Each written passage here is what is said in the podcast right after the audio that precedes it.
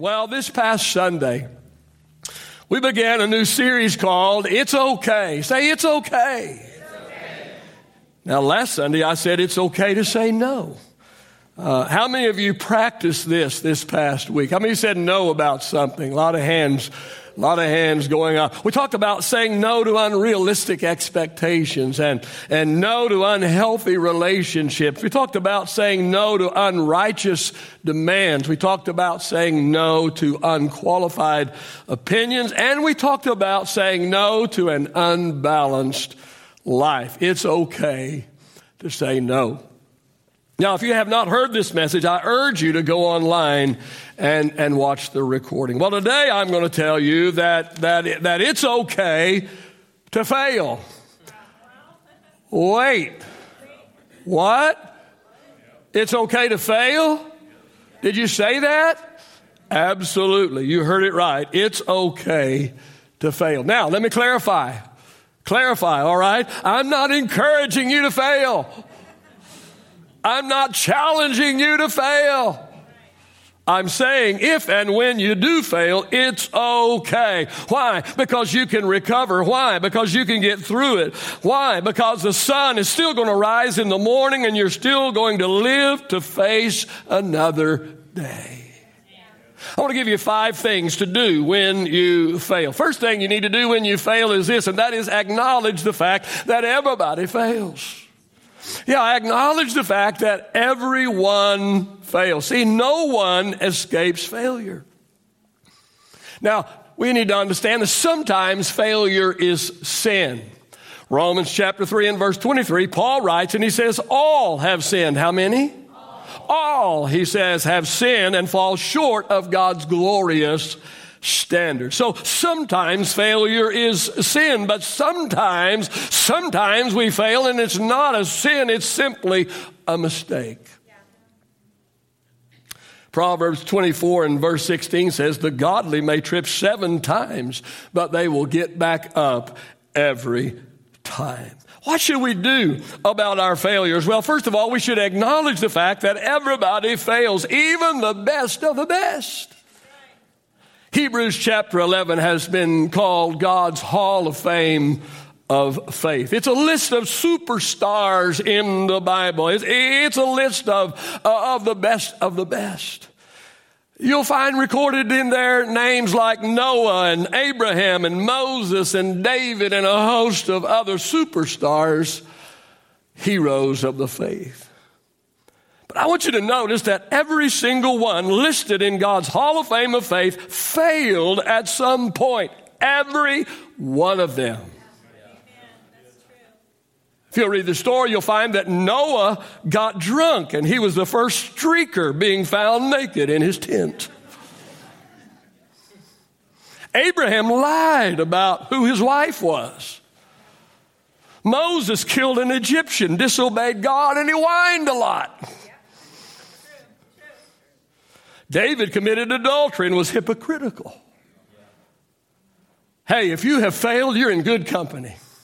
You're in good company because everyone has failed at something and at some point. It might be a relationship, it might be finances, it might be morality or parenting or leadership, and the list goes on and on. It's absolutely endless because every one of us fail. I want to make this statement this morning. It's very important. Some people fail to try while others fail trying. And let me say this this morning it's much better to fail trying than to fail to try. Henry C. Link said, he said, while one person hesitates because, because he feels inferior, the other is busy making mistakes and becomes superior. Dr. Sam Chand, leadership guru, calls failure the womb of success. Failure doesn't have to be final. It doesn't have to be final. Colonel Sanders, how many know who Colonel Sanders is? Colonel Sanders, the founder of Kentucky Fried Chicken, had his famous chicken recipe rejected 1,009 times. That's a lot of failure. And yet you can find his finger licking good chicken in just about every city of any size. Sylvester Stallone was turned down 1,500 times when he was trying to sell his script and sell himself for the blockbuster movie Rocky. Thomas Edison tried 10,000 times to make the first light bulb before he got it to light up. It's okay to fail is as long as you don't quit. It's okay to fail as long as you're willing to keep on trying. Five things to do about failure. Number one, acknowledge the fact that everyone fails. Number two, you need to admit your failure. Second thing you need to do with it is you need to admit it. Proverbs 28 verse 13 says, people who cover up their sins will not prosper, but if they confess and if they turn from them, they will receive mercy. Here's what we need to do with our failures. That is, we need to take ownership and don't make excuses. Yeah, when we fail, we need to take ownership of the failure and don't make excuses. See, see, we will stall out and not be able to move forward after we fail unless we take ownership, unless we refuse to make excuses. But that's been man's problem all along, right? That's been man's problem from the very beginning. Amen.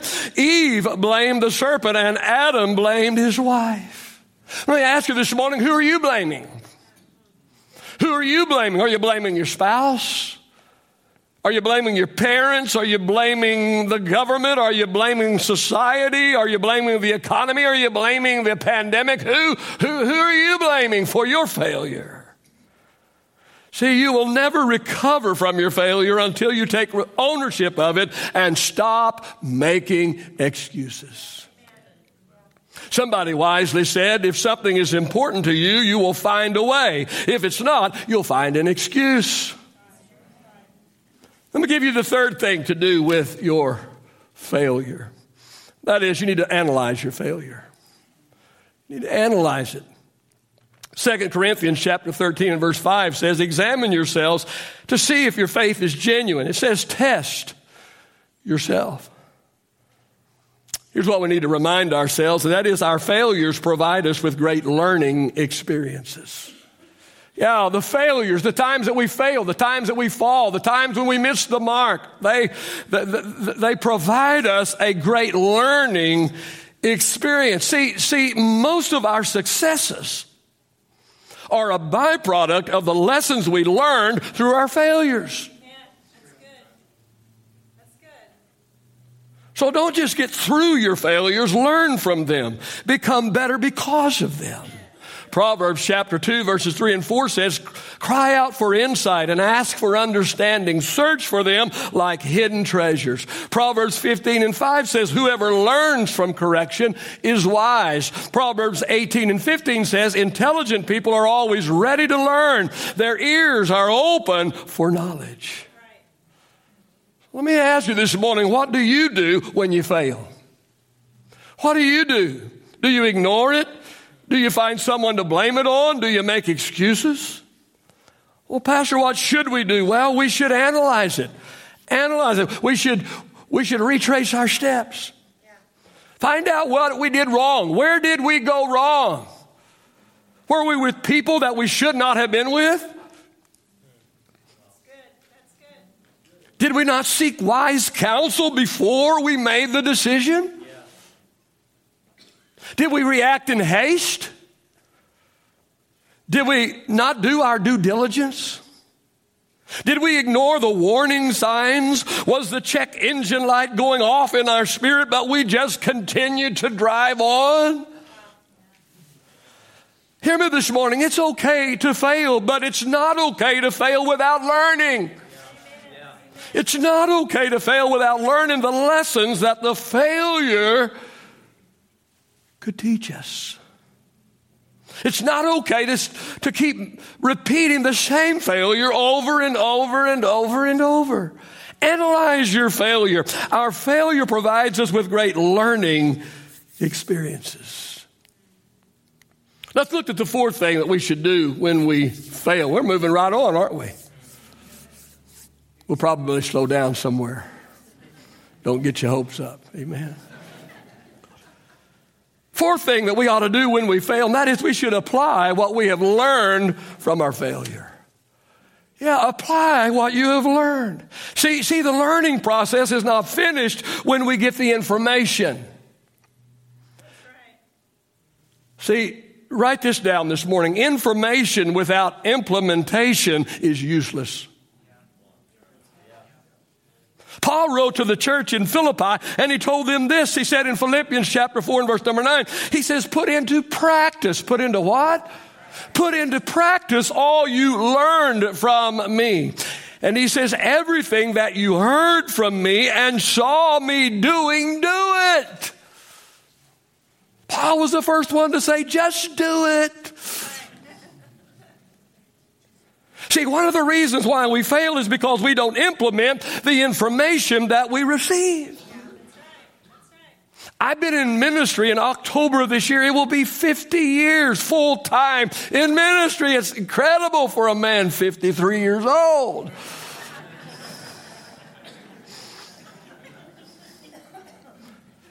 But there are things that I said and things that I did in my early ministry that I don't say and I don't do anymore. Why? They didn't turn out so well. Didn't turn out so well. So I have learned some very valuable lessons through my failures. I could say the same thing in the area of relationships. I have learned that just because something goes through your mind, that doesn't necessarily mean that it ought to pop out of your mouth.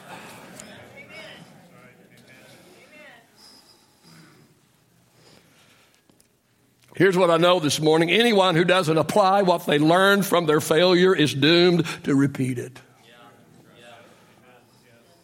And how often have you seen this?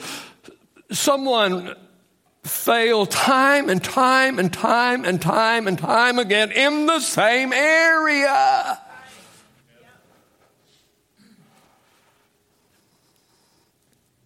Hey, I don't know about you, but I, I, I see it this way. Having to go through the failure once is enough. Right? Why put yourself through it again? Benjamin Franklin said, Forget your mistakes, but remember what they taught you. Amen. Good saying, Ben. Hey, we've got some people going to be baptized in water this morning. I'm going to let you go at this time and get ready. If you guys will move very quickly and quietly and, and get ready real quickly. And I don't know how many is being baptized in this service. I think we have about 10 all in all, but a couple, I think, in, in the service this morning. But if you'll go ahead, amen. All right, let's look at the fifth thing that we should do when we fail. And that is we should accept God's mercy for our failure. Accept God's mercy for your failure. Listen to these scriptures. Micah chapter 7 verse 18 says, Who is a God like you who delights in mercy? See, I think we see God wrong. We see God so often as, you know, this big mean bully in the sky with this big old billy club, you know, just, just, I mean, just anticipating, just sitting on the edge of his throne, just waiting for us to get out of line so he can whack us around a little bit. That's not God. That's not God. Micah 7 and 18, who is a God like you who delights in what? Smacking us around now. Who delights in mercy. Ephesians chapter 2 verse 4 and 5 says, our God is rich in mercy. You know, we talk about grace a lot, and we ought to, since how we are the grace place, right? Sometimes I have to remind some of our people we're the grace place, not the law place. But we talk about grace a lot, but don't forget about God's mercy. Now, we understand that grace is God's unmerited love and unmerited favor. Grace is God doing for us what we could not do for ourselves. Grace is, is God giving to us what we have not earned and do not deserve. How many are thankful for grace? But I'm also equally grateful and thankful for mercy. Because mercy is God not giving to us what we have earned, not giving to us what we deserve like his judgment, like his wrath, like his punishment for our sin. We deserve it. We deserve it. We already read it. All have sinned and fall short of the glory of God. We deserve God's wrath. We deserve punishment for our sin. But because of his mercy, he withholds his wrath. He withholds his punishment for our sin. Instead, he put his only begotten son, the Lord Jesus Christ, upon the cross and he he poured out his wrath and his punishment for sin on his very own son. Hallelujah. Instead of pouring his wrath and, and, and punishment out on us, he poured it out on, on Jesus. What should we do when we fail? Especially if our failure is an actual sin and not just a mistake. Well, first of all, we should repent of it repent of it. We should tell God that we are sorry for our sin and we need to, we, we should ask Him to help us learn, learn from our failure and ask Him to help us not repeat it. And here's what I believe this morning, and that is if we are sincere, God will do just that. First John chapter 1 and verse number 9 says, if we confess our sins, if we what? Hide them, ignore them, if we confess our sins, then he is faithful and he is just to forgive us our sins and to cleanse us from all unrighteousness. How much? All. Oh, but you don't know about this thing. You don't know about that. You don't know about how much? All unrighteousness. See, the difference between the way man forgives and the way God forgives is this, and that is unlike man, God forgives and he forgets. He forgives and he forgets. Hebrews chapter 8 and verse 12 says, God says, For I will be merciful to their unrighteousness, and their sins will I remember no more. I have a word for somebody here this morning, and the word is don't hang on to what God has let go of. I said, don't, don't hang on to what God has let go of. And that's exactly what is happening in some of people's lives. Some of you here this morning are, are still holding on to your failures in the past.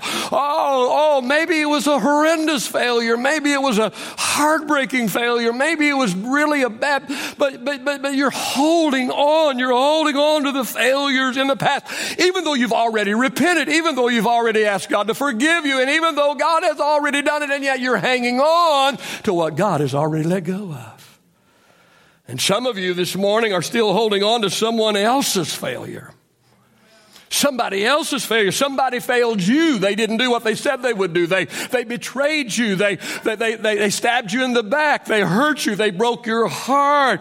Oh, whatever it is. Oh, oh, something that somebody did to you. And, and yes, it hurts. And yes, it's deep. And yes, it's bad. Uh, but, but don't hold on to it. Got to let it go. Amen. Now I could suggest a long list of possibilities this morning, but I don't want to, I don't want to open up old wounds. But that's exactly what we have a tendency to do, isn't it? Open up old wounds. You know, most of us have never grown up. You know, remember when you was a little kid and you you, you, fell down and scraped your knee and, and it bled, you know, and you got some sympathy for it, you know, and, you know, you got some, uh, got some stuff sprayed on it, you know. Uh, you know, my mom was a, the old fashioned mom. She put some of that iodine on it. How many ever had that iodine on it? You know what I'm talking about? I mean, that's what you feel like. I'm going to die. But then, but then, man, you got that, you got that, uh, that warrior patch, you know, that band-aid, right? You got that band-aid. So everybody knew you had a boo-boo. Everybody knew you had hurt yourself and you got some attention from your boo-boo. And over time, what happens? It begins to scab over, right? Begins to scab over, but what did you do as a little kid? You picked at it, right? You picked at it. If you would just leave it alone, it would heal, it would fall off on its own, and it would be great. But now, now, you gotta pick at it. You gotta pick at it. You gotta see if it's still bleeding. Yeah, it's still bleeding. Well, I wonder if it's bleeding more. Yeah, it's still, and so, and so you just picked at it and picked it. It took forever. The littlest, tiniest scrape took forever to get over because you're always pulling the scab off. Well, that's the way we are in life so often with our own life and our own failures. And that is if we would just leave it alone, if we would just put it in the hands of the Lord, if we would just repent of it, if we would just ask the Lord to help us and then leave it in the Lord's hands, amen, it would scab over and it wouldn't be very long. It would be totally gone. But no, no, no, we got to pick at it. We got to pick at it and keep it bleeding and keep it bleeding. And it hardly ever, if ever, heals.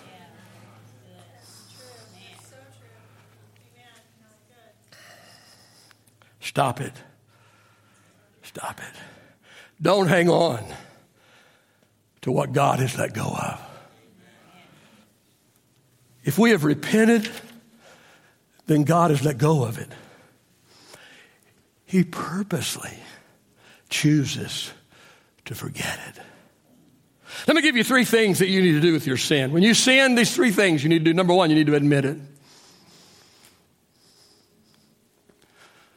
But then, number two, you need to quit it.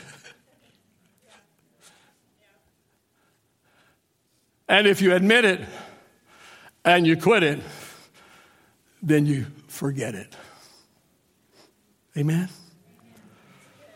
Paul says in 2 Corinthians chapter 5 and verse 17, he says, Whoever or anyone who belongs to Christ has become a new person. The old life is gone and a new life has begun. A few years ago, there was a very popular song, and I just, I, I love the song for the words. And the title of that song was What Sin? And it goes like this It happened so long ago, and I cried out for mercy back then.